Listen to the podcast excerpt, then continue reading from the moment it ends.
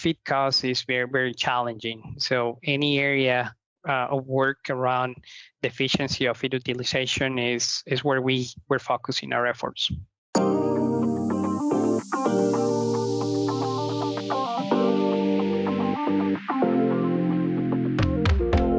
you want to be the first one to know all about the global pork market? On Swine Trends by A P C, the latest updates are easily shared with you. Welcome to another episode of Swine Trend, the podcast. Today we have Doctor David Rizzaro with us today here to talk about sound nutrition. Uh, Doctor David Rizzaro is the technical officer at the Hanwell Company, overseeing the nutritional program research and innovation effort. His doctoral research focused on understanding the nutritional value of dietary lipids and essential fatty acid on sow long-term productivity. Recognition of his research includes an Emerging Scholar Award by an American Society of Animal Science, and also a Research Innovation Award by National Pork Board. His long-term goal is to continue make a significant and relevant contribution to the field of animal science. Welcome, Doctor David Rizzaro. Thank you so much for your time uh, here today uh, discussing about the sow and sow nutrition. You are definitely an, an industry-leading expert on sows. We would like to talk to you about how do we successfully manage the nutrition of modern high prolific sows. Um, To start with, uh, Doctor Rizzaro, uh, please tell us a little bit of uh, uh, our sow today in the industry. What are the current productivity numbers, and what are the key issues are facing the industry today?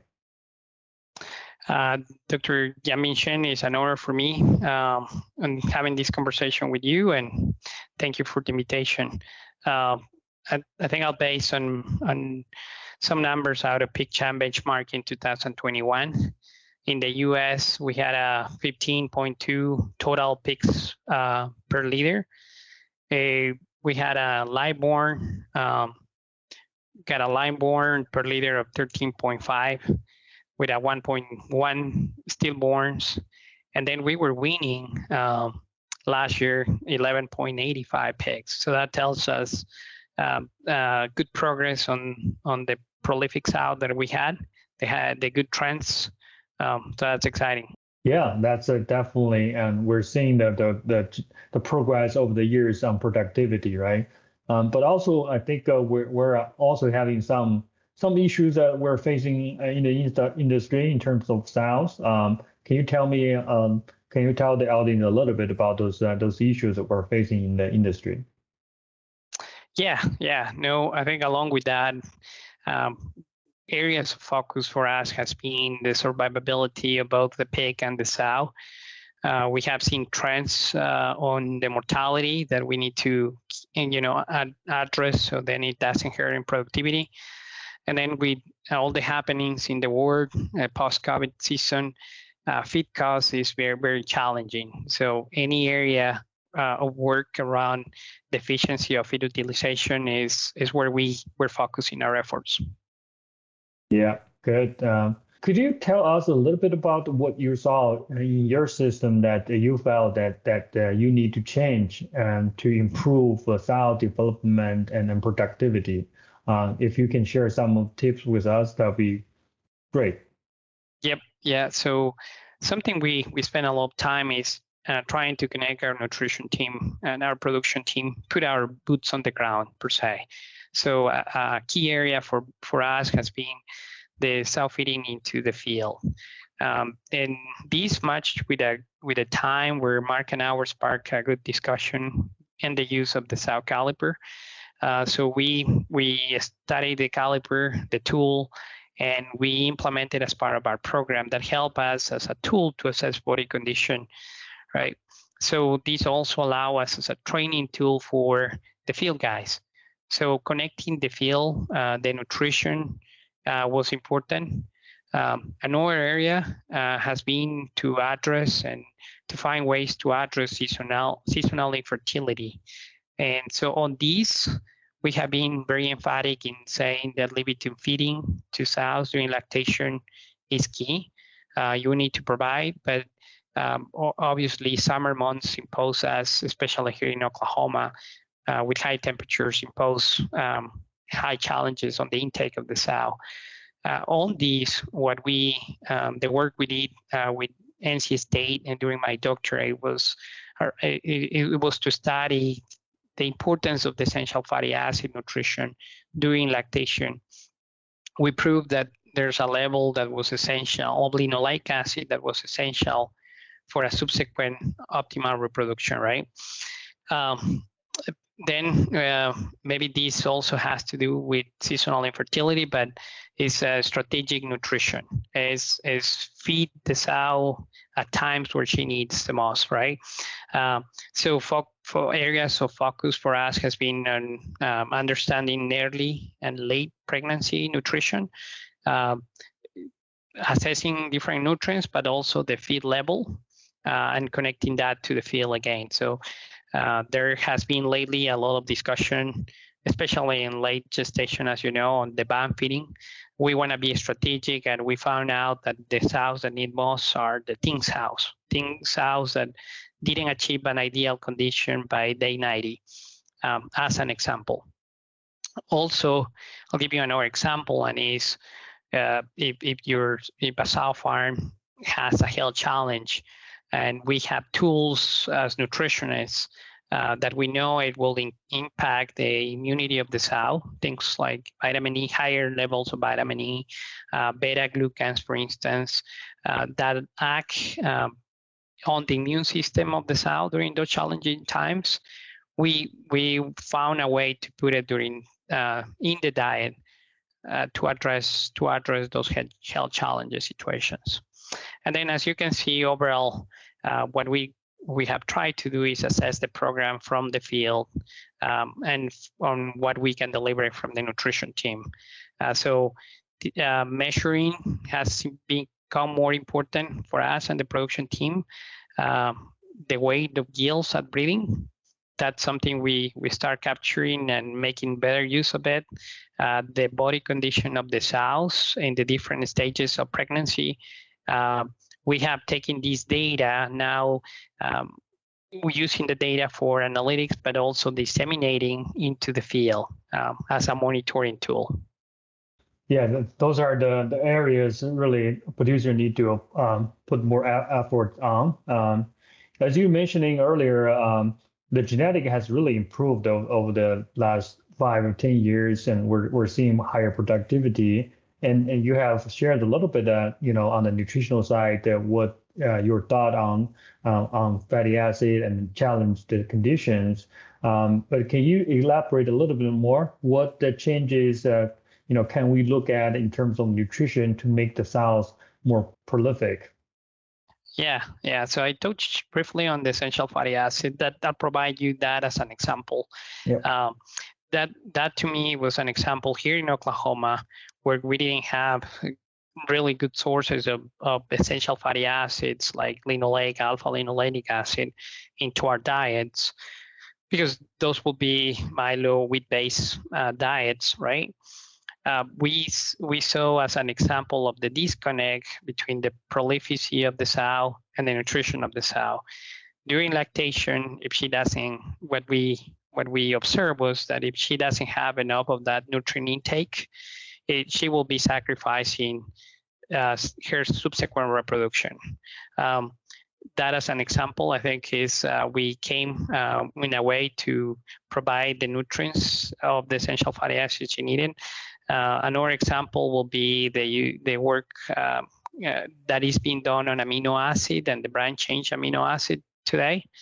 Um, uh, something we haven't done because our our farms weren't building for that is the transition feeding. I think that has sparked a lot of discussion recently, um, especially targeting the farrowing process, uh, as we have seen the relationship into uh, the reduced time on farrowing uh, reduces stillborns, uh, also impacting early pre-weaning mortality, so areas of importance for us.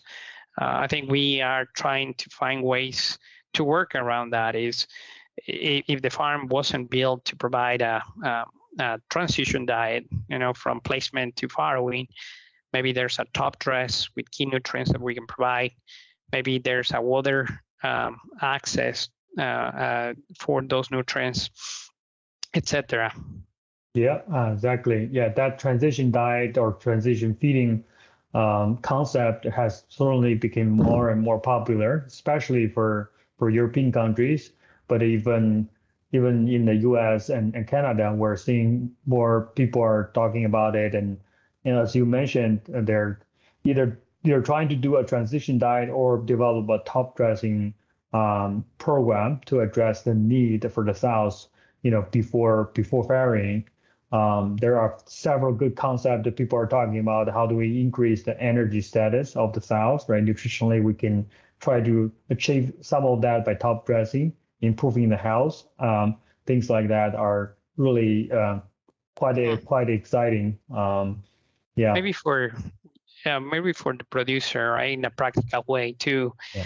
Um, if there's no a different diet, maybe he's playing with the level uh, yep. that the sow of that lactation diet she start receiving at placement in the farrowing crate. Is the level that can provide the energy needs. Or maybe the number of times you feed. That might be another question you can ask yourself is if maybe the opportunity to provide at least two or three yep. times if there's if there's a way. Yep, definitely. There are new research coming out of K-State and, and other European countries uh, looking at the different feeding times uh, or the, the, the frequency of feeding that helped. Um, but also another point that you were mentioning about this challenge, health challenge, I think that's also very important to the to sow pre-farrowing as well, because if you look at them, they're really under a lot of stress, right? Anything you can provide, supplement or or uh, top dressing that can reduce their stress level, uh, reduce their inflammation, that could help with, with their farrowing process. And we do have a data, you know, recent data we collected from Spain uh, showing uh, if you reduce the oxidative stress and you can reduce the stillborn number, that's an indication the farrowing process has been, you know, improved. So, lots so happening those, during farrowing. That's correct. Yeah. And, and and probably as nutritionists, we have tools on the table. And think about, um, in my mind, just comes vitamin E as an antioxidant too, right? Uh, yeah. Or you don't want to sacrifice that level of vitamin E that will be uh, for immune support. Beta beta glucans will be another one that we know it has a direct indirect effect on macrophages. Plasma, you have you guys you guys have shown it has an impact on immunity. Um, so I think we can we can find in our table the different tools and being strategic about where where to use, right? And exactly. Our win process will be one for of course. Exactly, and that's where you you can you can see a higher return on your investment. That's definitely um, uh, true. Uh, So uh, let's squeeze, uh, switch gear a little bit in terms of managing those uh, more um, prolific sows. What uh, what are you seeing that we need to do today to make, uh, in terms of management, to make uh, more prolific sows? Yep, yep. So I think, and, and I'm going to be referring a lot to the nutrition perspective from my position. Um, and one, for once, will be uh, keep an eye on our, on our yields. And is there anything I need to evaluate my nutrition program to achieve the target weight, to to to get the yield at the right age and the right time, the right weight to to enter the farm, right? Um, as she entered the farms and as our sows going to far into gestation during pregnancy, is fitting to that ideal body condition. Um, and we we have data to support, and we, I have seen tons of data on these that the sow caliper can be as a good tool to get to that target, right? And then during lactation, as a management is, uh, I think um, if I go to full feeding, if I allow ad libitum feeding to my sows, she will be uh, accessing to to the need she has for lac uh, for meal production.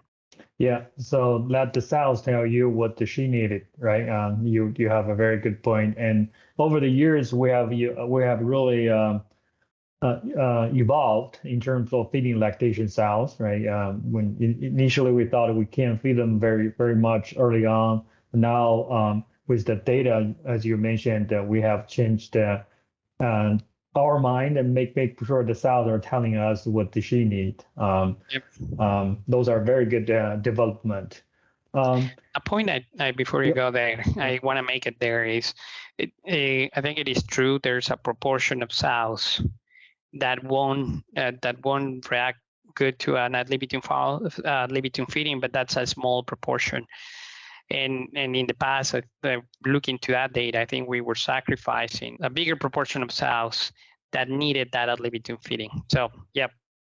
Absolutely. The the goal for the system, or for a nutritionist or production manager to, to manage sows, is manage the population, right? It's not uh, just managing the, the a small proportion of the the, the sows. So that that's a that's an excellent point. Um, um, so uh, someone has successfully managed the uh, sows in the recent years in a large production system. What's your um, top three advice, I guess, you can you can share with producers uh, hearing us today, help them to improve their their herd productivity? Yep, I'll say um, number one, start with a fast and growing yield, but don't allow herd to become too heavy, right? Manage herd to that ideal body weight. Um, it, it, along with that, and during her first pregnancy, that's something I am I'm watching closely. I am very concerned.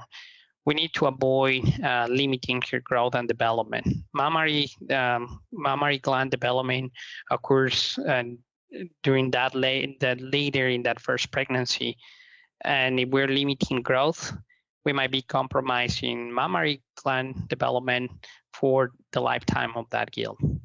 Um, as we are successfully into entering gills into into the sow farm and into the nutrition program, I'll say is focus on that feeding, on feeding during gestation to achieve ideal condition to farrowing. That's important.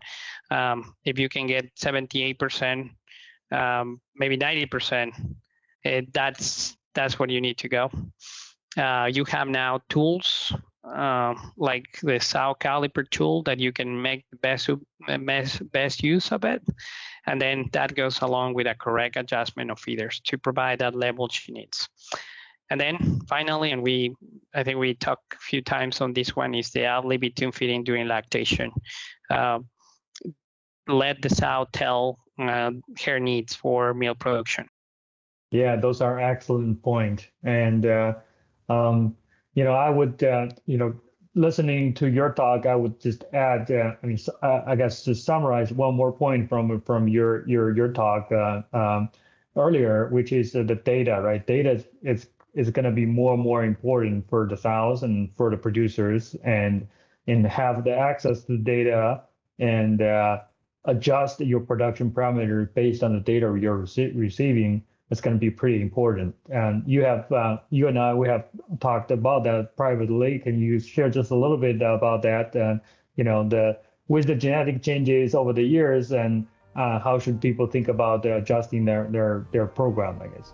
You're right. I think we don't get buried. We don't measure. So, measure is key. Access to that data is key, and and providing that data back to to sow farm managers, to people in the field, is important. So find those ways, and you'll make strikes.